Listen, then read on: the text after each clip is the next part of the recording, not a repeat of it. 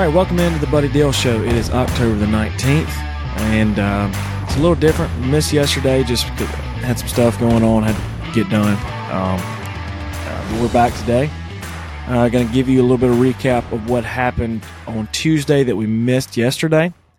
Uh, what happened was the NLCS Game 2. So the Diamondbacks took on the Phillies. Uh, the Phillies jumped out very quickly, and it was Trea Turner hit a home run in the second at bat of the game, and they did not look back. Uh, but Kyle Schwarber was definitely the man that took control of this game. He was two for three with two home runs and two RBIs. He also had a walk. He is the third player for the Phillies to have multiple home runs in a postseason game just this year, uh, with Bryce Harper and Nick Castellanos. And Castellanos has done it multiple times. These two home runs also gets gives Schwarber 18 career postseason home runs, which ties Mr. October himself, Reggie Jackson, for the most in postseason history by a left-handed hitter, which is pretty impressive company. Uh, like I said, Trea Turner also hit a home run. That was his third of the postseason. He was one for two with a home run and an RBI. He also had two walks and scored two runs. Uh, he was doing everything like he has been doing. JT Realmuto, uh, two for four with a double, and he had three RBIs. That puts his RBI total to 10 this postseason. He is the most RBI so far in the postseason. Uh, but all of these great hitters that the Phillies have had this week or in this, this series so far, they can't do it without good pitching. And Aaron Nola did exactly that. He got the win. He moved to 3 and 0 in the postseason. He went six strong, giving up only three hits, did not give up a run had seven strikeouts and zero walks. He's been absolutely dominant. Uh, he had all his pitchings going the other day, and it, I, it's these one-two punch for the Phillies with Wheeler and Nola is going to be really tough to beat, especially if you're playing in Philadelphia. Um, like the Phillies ended up winning this game ten to ten to zero. Um, they took a 2-0 series lead on the Diamondbacks. Uh, the Diamondbacks starting pitcher for this game was Merrill Kelly. Before the game, he was taught that he was asked about the crowd in Philadelphia, and he made the mistake that you should never make when you have a raucous crowd like you do in Philadelphia. Is they he basically said that they weren't that great. Uh, he said that he had played in the game against Venezuela in Miami during the World Baseball Classic, and he said he wasn't expecting the Philadelphia crowd to be any worse than that. Uh, he was he didn't pitch horrible. He only gave up three hits, but all of those were home runs, and or two of those were home runs actually, and uh, a double by JT Realmuto. He gave up four runs. Uh, he had six strikeouts, and he also walked three in five and two thirds of it, five and two thirds inning. He didn't really do bad, but you just still he didn't do enough, and gave up four runs. And in this game, with his offense not being able to score, uh, he couldn't afford to give up any, but he did. Phillies take a 2 0 series lead. They head to Arizona, winning both games in Philadelphia. Uh, we'll get to that in just a little bit with their uh, game three. First, we can get to ALCS and their game, the game three in that series, which was last night.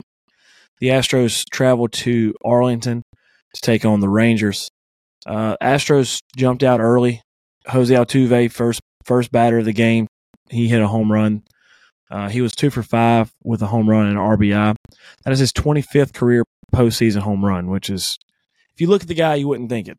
Uh, but he's been able to hit really well for his whole career, especially in the postseason. Yordan Alvarez continues on a tear. He was two for four. He added two RBIs that were really clutch because he came in a very important time when um, the Rangers had tried to make a little bit of a comeback, and that gave him a little bit extra cushion. Uh, Mauricio Dubon also added three hits and an RBI. Cristian Javier pitched great again. Moves to two and zero oh in the postseason. Uh, he's he went five and two thirds. He only gave up three hits. He did give up two earned runs off of a home run uh, from Josh Jung. Uh, he had three strikeouts and one walk. Uh, but he pitched great. Uh, Max Scherzer did not. Max Scherzer was the starting pitcher for the Rangers. He took the loss. He moves to 0 1 in the postseason. Uh, he went four four innings, gave up five hits and five earned runs. Uh, he over his last two postseason starts, he's given up 12 earned runs, which is not somebody you would expect. For, was not something you expect from Mad Max. uh, but he's been struggling a little bit, and he's also hadn't pitched much just because he's been a little banged up. Uh, I think it was his first start back, but he didn't he didn't perform the way that he was expe- he was expected to. Uh, he, but the bright spot for the Rangers last night was Josh Jung. Uh, he single handedly tried to bring this team back. Uh, he was two for four with two home runs actually, and he had four RBIs. He cut the game, like I said earlier, to two, and then um, did it again, cut it down to three uh, after the Astros had added a couple runs, and um, this wasn't a, wasn't enough to be able to come back. And the Astros ended up winning this game eight to five. Uh, the Rangers still lead the series two to one, but that was a big one for um, Houston to get one back in tech, in Dallas. Um, if you're a Rangers fan, though, you can't be too upset. You're up to one in through game three. Um, so you you still have everything that you want right there, but you still have the home field advantage. You still can go and uh, win game four, and you'll be perfectly fine. But uh, wasn't the exact way that they would have liked that one to go. But they'll be okay. Game. Let's move over to, back to tonight. Today's games. Um, the NLCS starts tonight. the NLCS uh, continues tonight. Sorry, uh, with their with game three of the Phillies in the Diamondbacks. Phillies go out to Arizona. Like I said, that game was at 4:07 p.m. Central Time on TBS. Uh, the Phillies are expected to start Ranger Suarez, who in one start went eight and two thirds, or has pitched in eight and two thirds in the inning and only a 1.04 ERA. Uh, these Phillies starting pitchers have been really good this postseason, and I expect that to continue. Uh, for Arizona, it's going to be Brandon Pfaadt. Uh, he's pitched twice in this postseason. He has not recorded a decision. Uh, he's thrown seven innings and a 3.86 ERA. He pitched well last time. Um, I was a little confused as to why they went with him. Uh, game the first game of the postseason actually against the uh, Brewers. Uh, he struggled that game, but he's pitched he pitched much better uh, in the NLDS. But uh, this is going to be an interesting matchup. It's just can the Phillies continue this streak when they're not playing at home? Uh, they were able to they were able to take two. They were able to take one from the Braves when they went to Atlanta. So I think that they can win road games, and there's no question about that. Uh, it's just can they win one or two here? Are they going to finish this one in the desert, or are they going to have to come back to Philadelphia to keep conti- to continue this series? I'm not really sure. This is. I think the Phillies definitely have the advantage here, just from the experience and the way that their their lineup is absolutely smoking the ball right now, one through nine. Really, it's everybody. And the Diamondbacks, like like I said the other day, they're, they're a young team. This probably isn't the year for them. Uh, not saying it's they can't possibly come back, but this probably isn't it. Uh, this is a great learning experience for this Diamondbacks team, but it's probably not going to probably not going to end well for them this year. Um, but it's like I said, it's part of it. But I think that the Phillies, I would give the I would give the edge to them. Uh, so we're going to move on to the ALCS game four. Uh, that's going to be the Astros at the Rangers. That game is at 7:03 p.m. Central Time on FS1. Starting pitchers for this game uh, for Houston is going to be um, Jose Urquidy. Urquidy. I can't remember how to say his name. He's 1 0 this postseason with throwing five and two thirds and only a 3.18 ERA. He's been solid. And then for the Rangers going to be Andrew Heaney. Uh, he has not recorded a decision. He's only thrown three and two thirds. He's come out of the bullpen, I believe, uh, with a 2.45 ERA. So this is an interesting decision here from Bruce Bochy to go with Heaney. Um, I think that this is going to be an interesting matchup here. This might be some runs scored in this one as well. There was some last night, uh, but it's. I think that there's going to be some a lot of runs scored here. Um, really, just going to be depend on what team can be really hot, and they've kind of proven that both of them can get there. The Astros have been able to rally, uh, but the Rangers have only lost one game this whole postseason, and that was last night. So I'm expecting them to bounce back pretty quickly and be okay. So, other than that, that's about it on baseball. Now let's get to Buddy's bets. We did not do it last week, uh, just or yesterday. Sorry. Uh, just like I said, no show yesterday, so we missed the Buddy's bets. We are four and six on the year when it comes to my bets. Uh, not horrible, not great. Had a couple that just I was wrong about. It happens sometimes.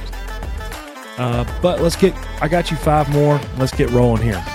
So first one, I got Baylor plus three and a half at Cincinnati. Uh, both teams are two and four. Not the greatest season for either of them. Uh, that game is going to be at 11 a.m. on the Big 12 network. Might be tough to watch that one, um, especially if you're around here. But uh, Baylor, I just feel like this is the time where they would come back and put up a fight against Cincinnati. Neither team, both teams have had a down year. Uh, not the years that they've been expect, been used to lately, but it's part of it. Uh, but I think that Baylor's going to be able to pull this one off and uh, cover the plus three and a half. Next one is going to be Tennessee and Alabama. It's the third Saturday in October. This game is a very big thing here. Uh, very big game right here. Just the, the revenge factor for Alabama. Uh, Tennessee coming off of a pretty good win last week against Texas A&M. Alabama coming off of a close win against Arkansas. I think Tennessee covers the plus nine. I don't expect them to win, but I do expect them to keep it close. Uh, that game is going to be at 2.30 on CBS, and I'm not really sure. I don't know. It, I just feel like Tennessee is going to play well here. Alabama, the last few years in revenge games, has won most of them. Pretty sure almost all of them. Those games have actually been a lot closer than you were expecting to. So I, I see the nine points, and I feel like it's a little bit too much. So give me Tennessee plus nine. Next game is going to be Pitt at Wake Forest. Uh, that game is also at 2:30 on the ACC network. Wake Forest is at a home favorite by one. Uh, give me the Demon Deacons. I'm going to go with Wake Forest minus one. Next one is going to be a very questionable one here, but it's Utah at USC. USC is favored by seven.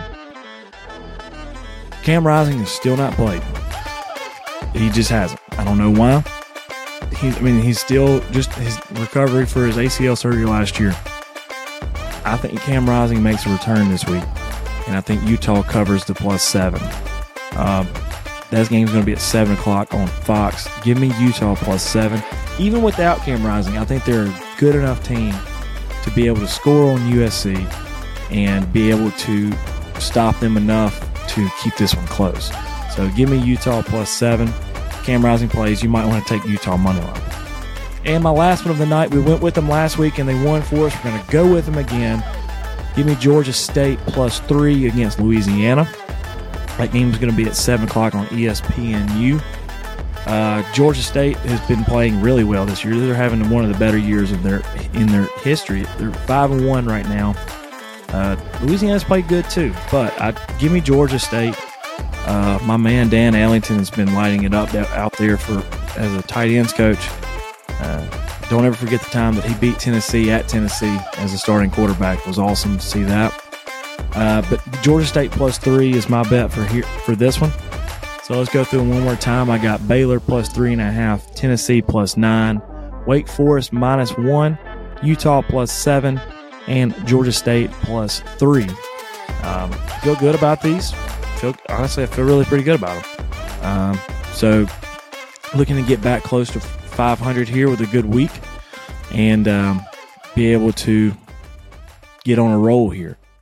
Um, other than that, we got a lot of football coming up this weekend. Uh, going to be able to cover that tomorrow. A lot of really big football games as well. Uh, in the college game, especially some really some high ranked teams playing each other. Uh, got a fun week in the NFL. Going to have baseball all weekend. Um, assuming that the series don't end tomorrow. Uh, but this is going to be a fun weekend, and um, I'm not even going to talk about Ole Miss right now, just because they're going to make me puke. Obviously, when we're at Auburn, so that's how it is. Whenever you're an Ole Miss fan, it's just part of it. But other than that, that's about it for today. And uh, we will see y'all back here tomorrow. And I uh, hope everybody has a great day.